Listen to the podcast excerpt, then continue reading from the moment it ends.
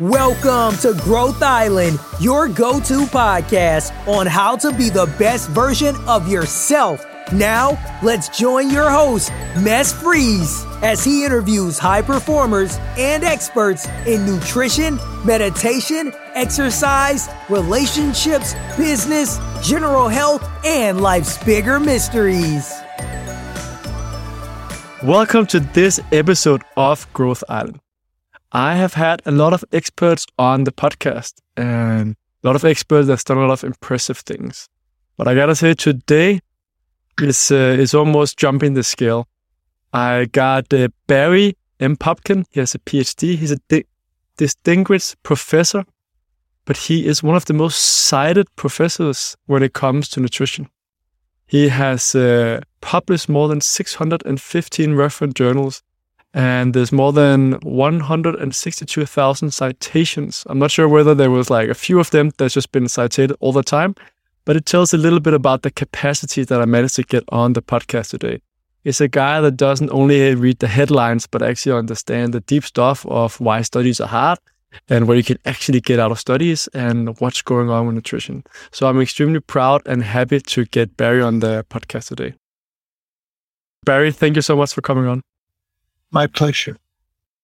So you know a lot about nutrition and obesity. How did you get into?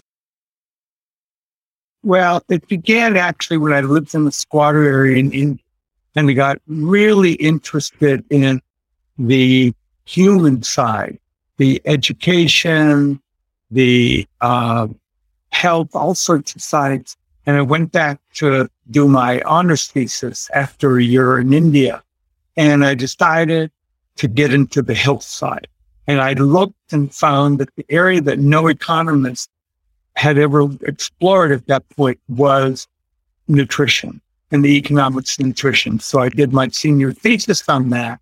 It was actually what I did almost the whole year and wrote essentially a small book that was published four or 500 copies internally by our Office of Economic Opportunity, which was a big poverty program to distribute because a lot of it was the about the impacts. And at that point in history, our country had a lot of malnutrition, extreme malnutrition, not so different than you found in Africa and elsewhere over the last many decades. Mm. But, and I got into it then.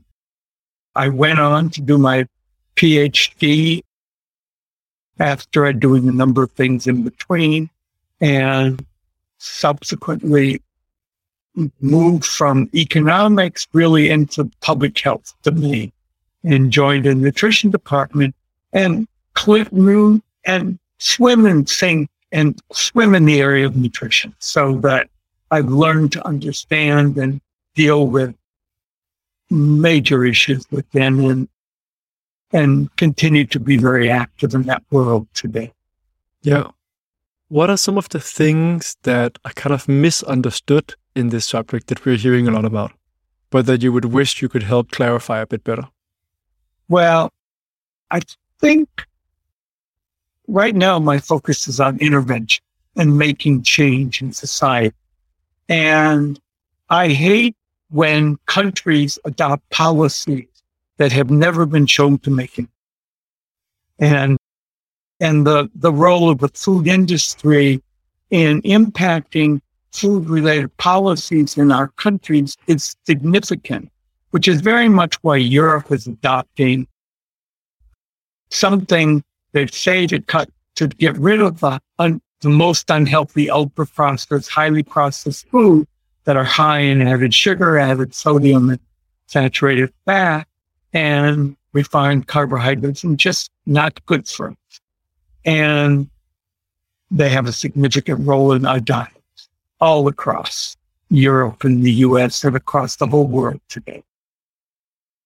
In Europe, they're adopting policies the industry wants, like Nutri-Score, which has not been shown to impact purchasing versus the warning labels from that are adopted by a number of other countries in Latin America, Middle East, and soon Asia which show in re- evaluations a significant change both in reformulating cut the unhealthy ingredients, but also in changing purchasing behavior.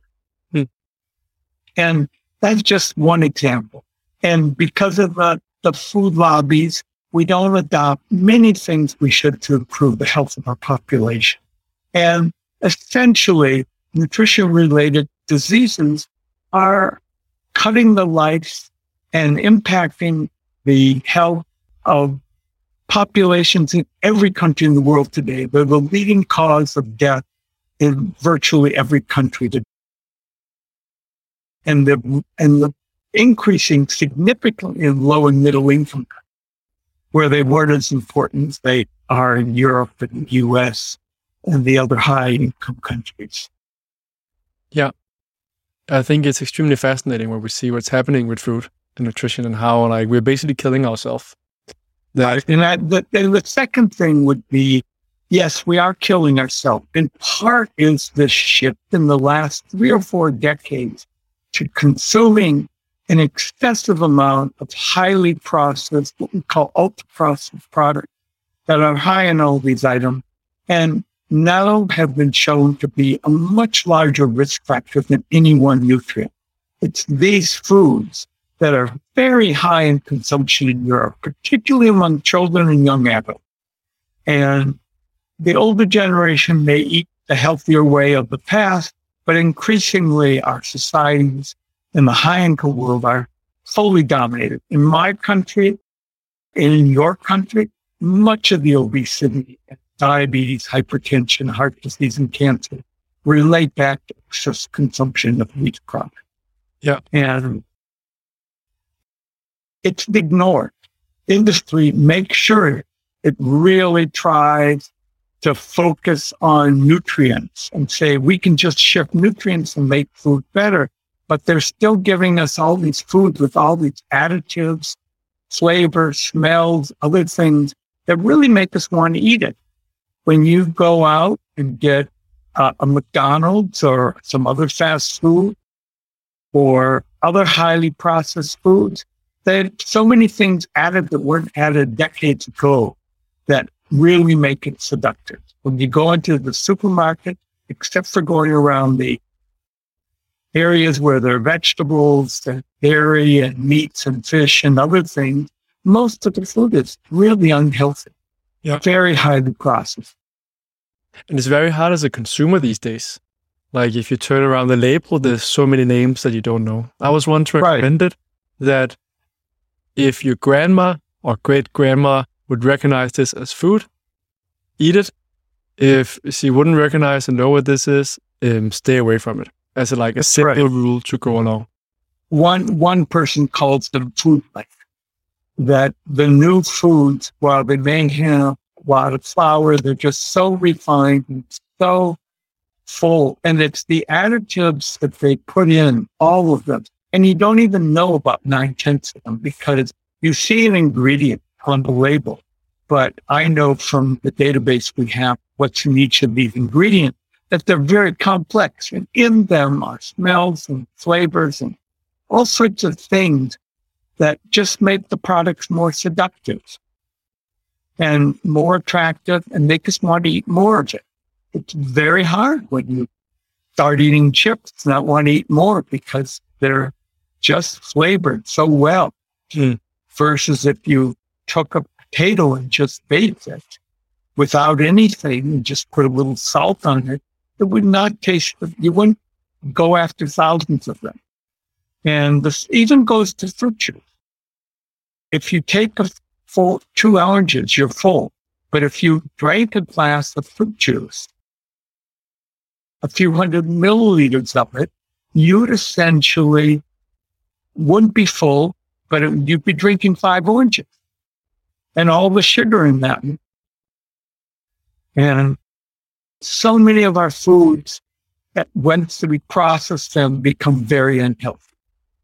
That's what I'm hearing from most health experts as well. That is kind of like both of you saying we have a big food industry that's kind of pushing for different things and it's a big industry. I heard many people talking about that the food industry might end up being looked as a tobacco industry when we look 20 years ahead because we now see how many diseases are related to how that we manipulate the food and it's hard to actually figure out what's in the food.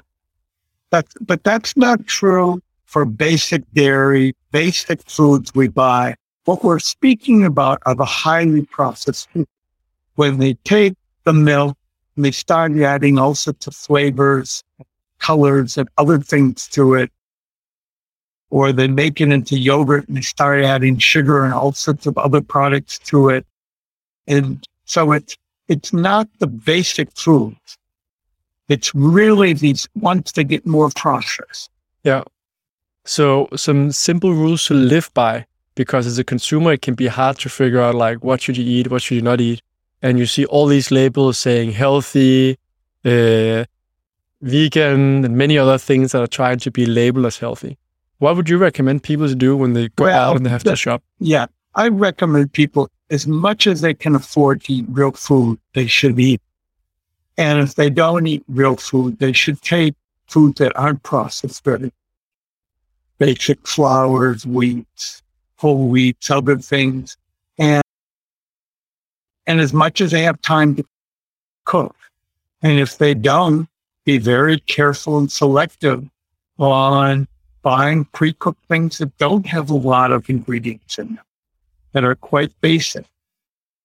Makes sense. And if someone is considering like, what's the definition of processed food? Well, it, the highly processed foods are many of them are ready to eat or ready to heat. So they're it's all the snack foods and all the sugary beverages and all of that. Many of the flavored beers, all the flavored sugared waters that we have. And those, they don't just add sugar. They add a lot of other things with it to make them very attractive. So to the extent you can deal with basic, minimally processed foods, you're better. And then, of course, whether you pick the healthier version, let's say whole wheat versus white bread, again, it's up to the individual. And the more you pick the least milled of them and the most that have the basic ingredients, the healthier you are. So the more fruits and vegetables, basic fish, meat, poultry, uh, beans, legumes we could eat, the better. And legumes, also to beans, are one of the healthiest things we can eat. And they're not processed very much. One should look for that. And the more you find it prepackaged, like you'll find in supermarkets today in Denmark, prepackaged foods from Indonesia or made like Indonesian basic food. You'll find Indian foods, curries and other things, dals and stuff. But you see the ingredients they have in them. It's like the other junk food. The more you can avoid processing, the better you are. Yeah.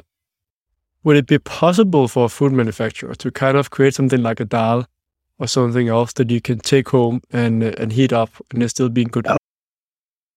Of course, it's just like I buy a kind of oatmeal that's pre-cooked, so it's quicker to to to deal with, but it's a basic product. Mm. So you can create dals. you can put some simple gravies in them, or you can just create it and pre-cook them. So it's very quick to cook. Yeah. You can do that with almost anything and it's happening.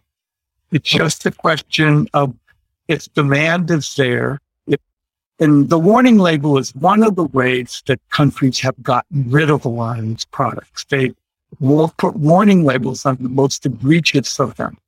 And it's shifted people to buy healthier products. And it's kind of one of the examples. Another other countries would have banned market. And children and adults today, wherever you move, you see marketing. You go to a football event in, in Denmark, there's marketing of beer and sugary beverages and chips and crap all over. And that's what they sell. You go to schools, you see unhealthy products that kids shouldn't be given. The schools shouldn't be allowed to even sell or provide them to children. Yeah. But that's not what happens. The food lobbies get in every place. And the real issue is keeping industry out of decisions of government, which is not easy because of the money and the power they have. In your country, it may be certain industries. In Netherlands, it may be Unilever and others, but they can play their healthy roles. They can all sell healthy products. And like in Chile, when they instituted all these real serious policy, now we have a total on market between 6 a.m. and 10 p.m., 11, 10 p.m., where you can't see anywhere, sporting events, anywhere, any of this food with warning labels, un- the most unhealthy product. And it really matters. It impacts and changes what children want. We have children coming home from school and our focus groups, low income kids saying, Mom, don't give me any of those things with all black labels on. Give me other food. Several kids, boys and girls in our focus group asked the parents for salads for lunch. I mean, not unheard of, unheard of in the world today. So the point is, we can have good regulations or we can have bad. But, and what we're getting in Europe and the US are bad regulations because industry is driving them. It's not allowing others. Makes sense. And if there's no labels, Barry, I've been told that one thing to look out for is E numbers. If there's like, you look at the label of pre cooked food, and if there's a bunch of E numbers, at least what it's called in Denmark, like E something in the ingredients, is not is something to be considered about whether that might not be the best product. Because if you don't have the labels as you are advocating for, which I think is would be fantastic if we have it because it's so hard for the consumer with these packaging. They try to make it look, they try to make it healthy, and they write like different things in the marketing. And, and, and So yes, confusing. people only spend seconds. Yeah. The average consumer in Europe and the US spends eight to 12 seconds picking the pack. They either know the brand and they just pick it, or there's only a very small subset look carefully at everything. So we need simple ways to tell people. And the Choices logo that they had in the Netherlands for a, a decade told people to eat healthier, but food among all the processed food. So it was an option. It doesn't have, didn't have the same impact. You tell people with a warning label, just like we find for tobacco. When you put a warning label on tobacco products, it really started to change what people consume. And that's the same for food. Now, some of these ultra processed foods are almost as bad, but the problem is we need to eat. We need food. We don't need tobacco No. at all. And a lot of this ultra processed food, there's a lot of number of psychologists today who are finding that they maybe they fit what they call it. Now that's a complex to explain to people that some of your food products can be addictive, but it's clearly the case for some of these highly processed foods that they show. In nature, you don't have a single food that has both sugar and fat or has salt and fat. And we've manufactured things that are completely different in the last few decades than we ever have. Now we added salt for some foods and cooked it, but it wasn't basic in everything.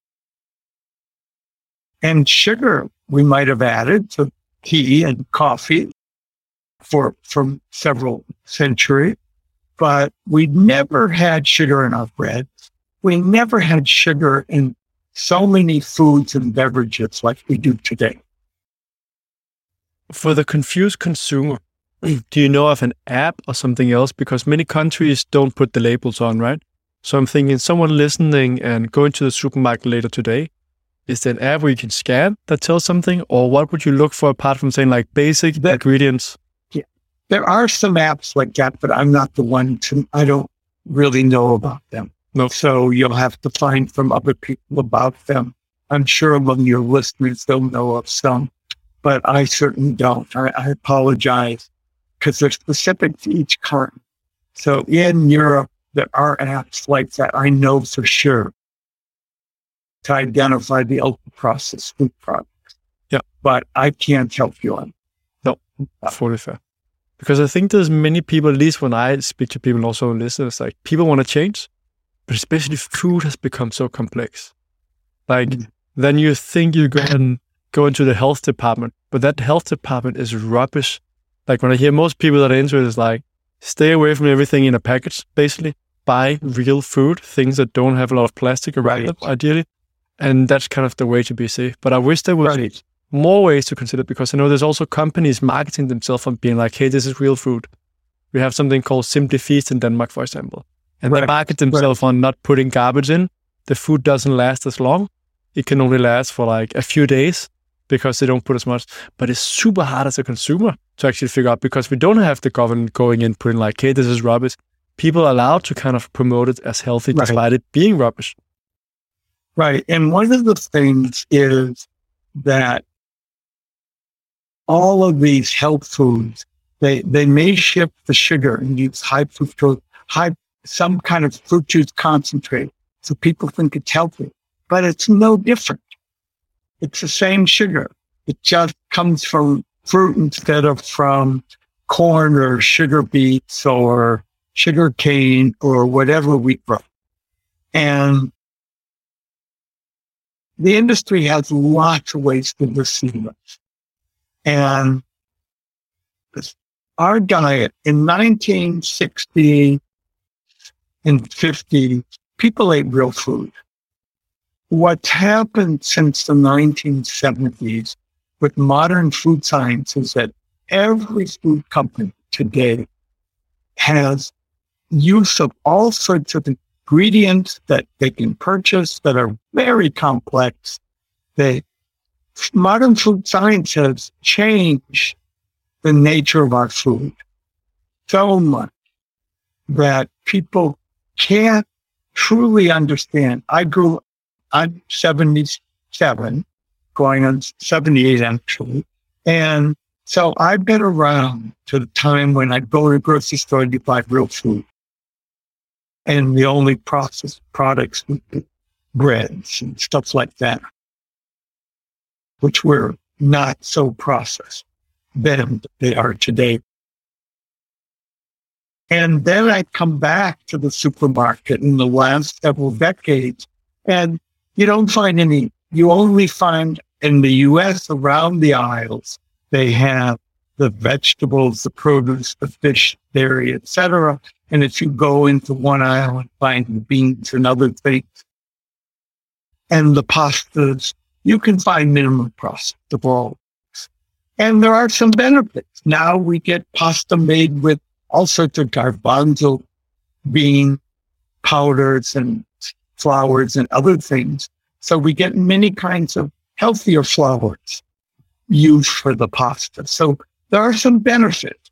But the problem is once you start moving into these foods more and you buy the prepared and the ready to eat and the it and that's what's gone wrong. And then it's the same for you go to.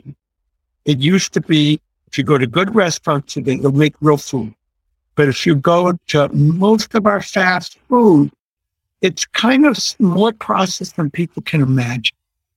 And there's a lot added to it that's unhealthy. Sauces, cheeses, other things. They're not real cheeses like we think of them in Denmark or the US. They're kind of prepared addictive kinds of things. So it's it it really takes a person to pay attention and want spend the time. You can still cook once and make meals for many times. I do that. I have a freezer and I freeze my products and then take them out so that so it doesn't take me more time. My time is in reheating something or thawing it out. But it's hard for people to know to do that. Hmm. I've come from a generation where I knew about pickling, freezing, doing lots of different things. a lot of our kids don't even know how to cook. It's amazing how many parents don't teach their children to cook.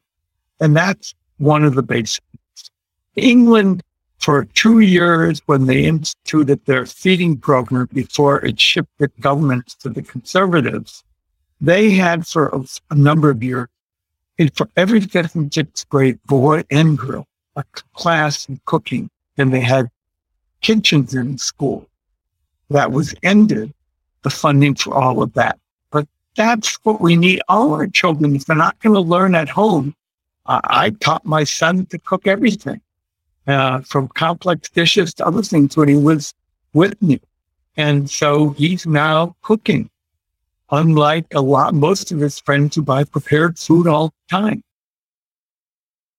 I think it's a question parents could do and that would help as well.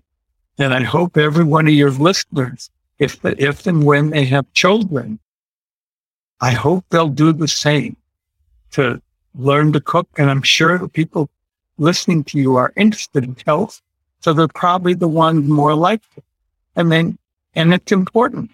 This is the way we'll change generations. The average cooking and preparing food preparation time in my country, we did a paper on it, was 27 minutes in a day. Ridiculous. Because it's all for the bulk of people, not the five or 10% that cook and do all and, and eat real food, but the rest of the society. Yeah. And it's probably moving more and more that direction. That's what, absolutely correct. What are other things that uh, we can actually do? So one thing is hopefully get governments involved in labeling like, hey, this is poisonous food. We can avoid when we go shopping the things that are not real food, but actually buy real food. We can cook more. Uh, we can make sure the new generation learns how to cook. And we really have to be careful about what we drink. When you drink something, be it juice, be it water, be it milk or other things, you, it doesn't affect what you eat. We learned in the last several decades that when you comparing, for example, drinking milk versus eating cheese. The cheese fills you, the milk doesn't. People may think it does. Eating a smoothie may, people think it may help you, but it doesn't. So uh, what we learned is that drinking in any form, be it drinking some juice versus eating the fruit, we add, we don't, it doesn't fill us, the fruit juice. And we eat more food. So when you drink calories, you're adding just extra calories every day to your diet. And if those calories are unhealthy, it's hurting you both ways. So drinking is a critical thing. Now, I'm not going to stop drinking wine. You may not stop drinking beer. It's a question of doing everything in moderation. And it's fine. Of course, if we're not active and we're couch potato, and I work out every day, so I keep very fit, doing something every day to make sure I'm active and fit. If you walk every day or run or bike or do all these things, you can be healthy. If you don't, or go to a gym or something, you're, it's going to impact you. Mm. And we have increasing years what we call disability years before we die. So disability free years is going down every European country. The obesity, all the other stuff is making people less able to function as they get older. And often leading to early retirements and other things, but just changing. And if you went back 50 years ago, nobody in Denmark or in Scandinavia, let alone in Europe, didn't walk or bike and lead a much healthier life and walk a lot. It's fun when a few times seen video from 20 years ago, or probably 25 years ago. And two things uh, stand out in that video. One thing, everyone is smoking, which is not good. The other thing, everyone is slim. There's no one in those videos that are obese. Everyone is slim. And almost like when you look at people today, it's like, oh, you're almost too slim. Because that was the norm. Right. No one was obese in those videos. Like, it's quite striking to see how like we were eating differently, we were moving more and so on. We didn't Right. have fast food. Like when I grew up, we had one McDonald's got built in our town, and back then there was like wow, fast food, right? But that was in the start, and then we started getting more pizzerias and so on. But like it just wasn't normal. So we would potentially get McDonald's once a month or every second or third month, right? And that would be something very special. We didn't know back then they were so unhealthy, but it was very different than eating it often, right? Because Right. And if you went to France 20 or 30 years ago, you to see heavy French people. Today, France is moving toward over 50% of the population obese. And so the remarkable shifts that we've seen in Europe have come later. The United Kingdom, the US, and Australia were all getting fat earlier. But Europe, it took a while. And everybody then started to talk about it as being just Spain and Portugal and Greece and Italy. But the reality is Germany and France, Scandinavia's been protected more because you have an active lifestyle culture. But even there, it's changing. Mm. We now see obesity levels going up in countries like Sweden, Norway, and Finland.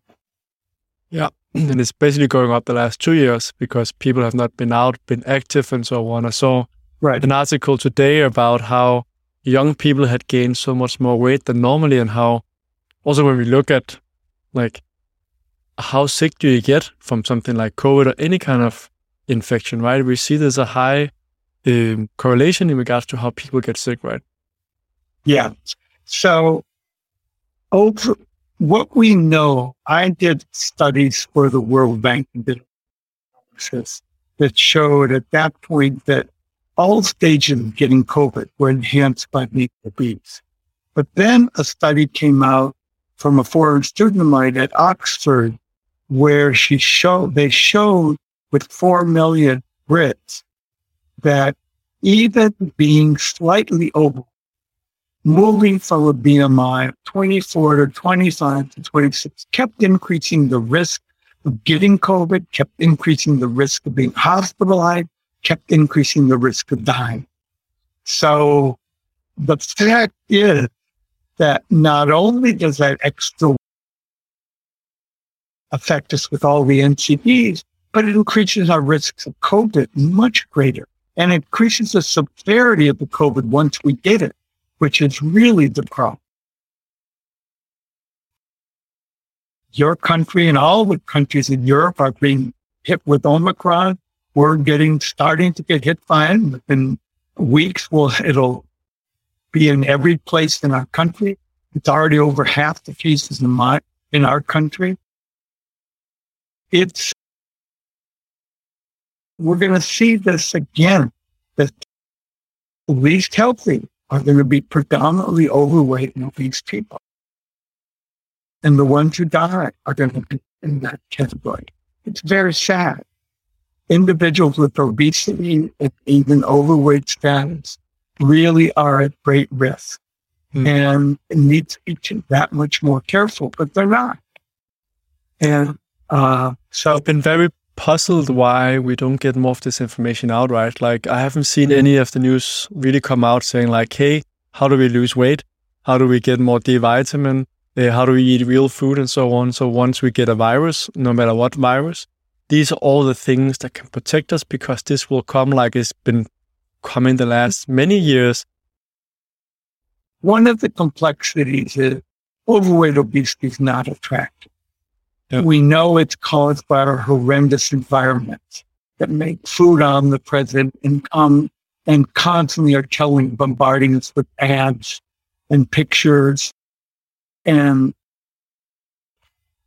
all the above. We may look at big cooking shows as entertainment, but we don't try anything. And so it's it's it is a very difficult, and it's difficult to talk about this but it can be talked about and then it's our society.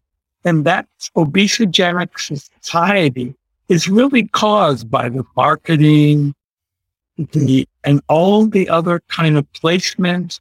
Uh, schools throughout Europe a couple decades ago were full of advertisements from Coke and Pepsi their machines.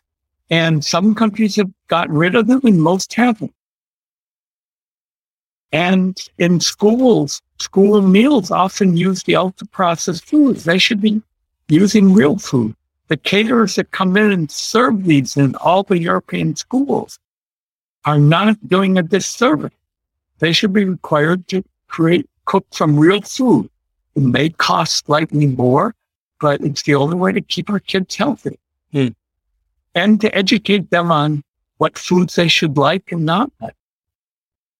So the this is the we're run by the food industry, and as we're run by other industries and other sectors. And it's not going to take. It's not going to be easy to just tell the government to do better because they get influenced by the industry. It needs people going out and advocacy groups pushing hard and people joining and fighting. It, it doesn't happen quickly politicians don't do this unless they're under pressure. We see the same in Denmark, like just from the local perspective. I know with diabetes as well, like it's been taking ages for the Danish Diabetes Union or the government to change their recommendations. There's I interviewed this senior scientist from Novo Nordisk. Novo Nordisk is one of the diabetes companies. And she was a senior scientist there earlier, and she was so proud of her work because she was helping people with diabetes. But she was like, hey, there's a conversation we're not having. We're not having the conversation about how we can get people off diabetes too, how we can change so much with food. And, uh, and she was not, not in the fight, you could say, but like trying to get the diabetes unions and so on to change the recommendations with the newest science that could actually like, what can we do about diabetes? How can we reverse it with food and fasting and exercise and how we can see we can get people out of the medicine for a while. Right. We also we're a pharma country. We Denmark has amazing pharma companies that have changed life, but that also means there's a natural um, bigger lobby for influencing the recommendations. That's correct. And your ministries of agriculture generally are now serving the food, the the the processed food sector as well as the farmers. And both of them are very influenced by selling their but they can sit the farmers make basic foods. Their food is healthy. It may be full of pesticides and other things you want to get rid of. But the reality is, aside from that, from all the, whether it's organic or in, not, it's really the food manufacturers that change the game. And it's really governing them and changing demand by making their products more expensive and making the healthier products cheaper. It's kind of like your fat tax that they disappeared on, on a few products. I mean, small tax, small number of products, but you know, if you do that, all, all the products high in sugar, or if you do it, it would have a significant impact the British and the South African taxes on the sugar content of beverages really changed the beverages. So many beverages reformulated to get rid of all the sugar. And so many of them, and people toward waters of all sorts and other healthier beverages. It can work. It does work. We've shown it works. But the reality is to get that done in most of Europe is impossible the food industry is just that powerful.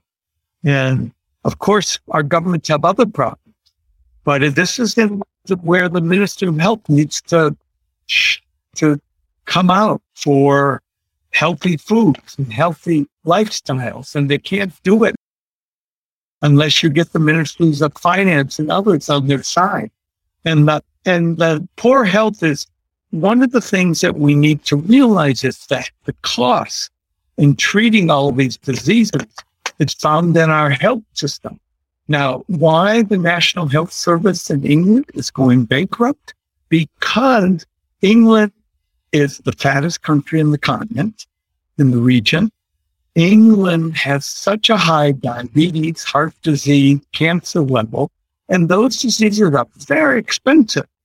That's why the NHS is one of the biggest supporters for trying to do things in England, put in the warning label, put in taxes on certain products, because they need to change what people eat. It's not simple, but some of these things increasing the price, some of these things getting rid of the marketing. Boris Johnson, after he went in and got COVID, he realized his obesity made him much sicker. So he allowed them to do things like they're going to institute a ban on marketing from 6, 6 a.m. to 11 p.m. They're going to do other things. And they consider the warning label, but the industry pressures them not to use it. I don't think they'll institute it, even though the ministry wanted it. But the ministry didn't. And so these kinds of issues aren't going to go away. No. So, Barry, so I, I have 10 more minutes. Yes. I have to wait for another. Yeah, that's fully fair. It's super fascinating to hear like how we can have these things coming from the government that can actually change and how we can become more aware of real food. You said you were 78 or 77.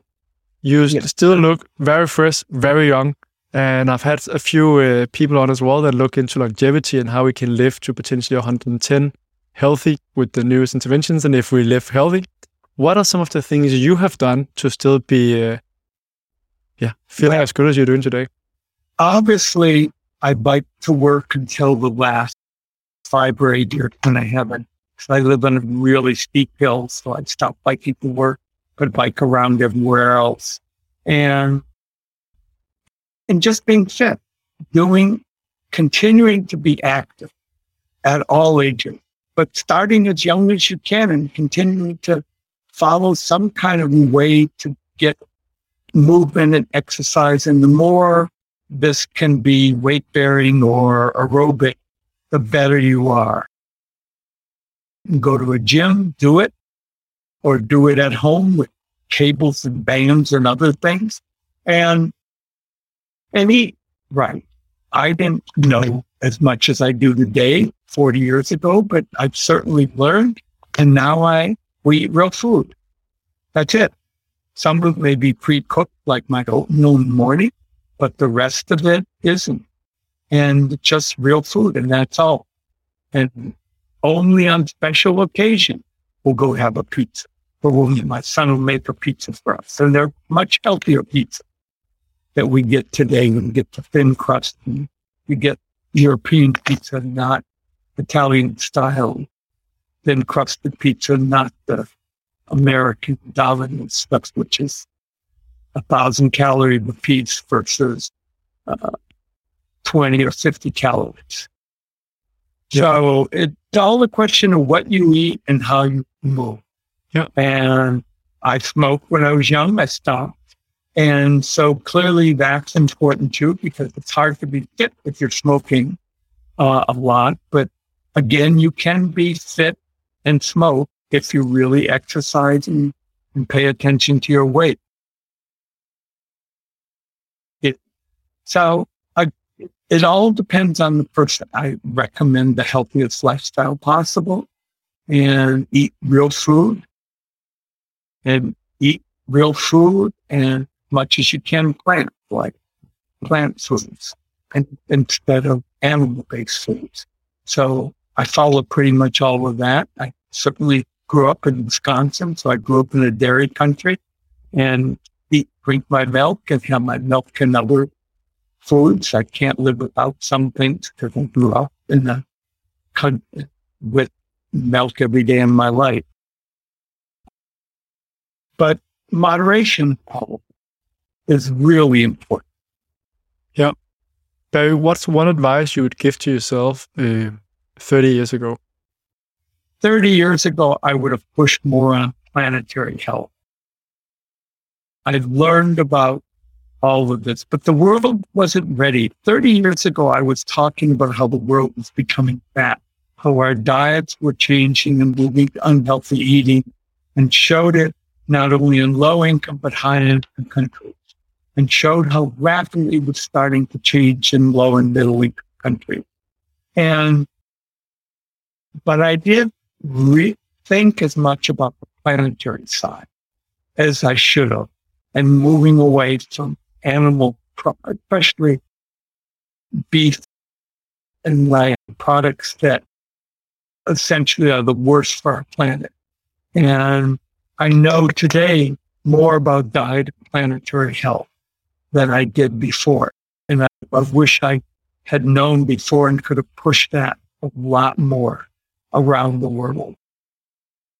Because a lot of the regulations that have happened, I had a major role in getting going with and pushing people on them, be it in Mexico with the sugar beverage tax, or South Africa helping them, or Chile, Peru, and other countries helping with the regulations that we've gotten fighting a big battle now to get winning levels in India. It looked like we may win. I didn't know all that early. And I didn't know that these same things would help the planet's health. And that I needed to keep supporting that part of it as well. So I, I talk and, and myself, I eat very little red meat. I eat, I love lamb. I love beef grew up with all of that, but I eat very minimal. And I really moved to fish and animal products as much as I can and plant products that eat from red meat. Poultry, I eat a lot of poultry, but I certainly do not eat anything else. So I'm not a vegan or a vegetarian, but I lived as a vegetarian for 16 years, my partner before she died.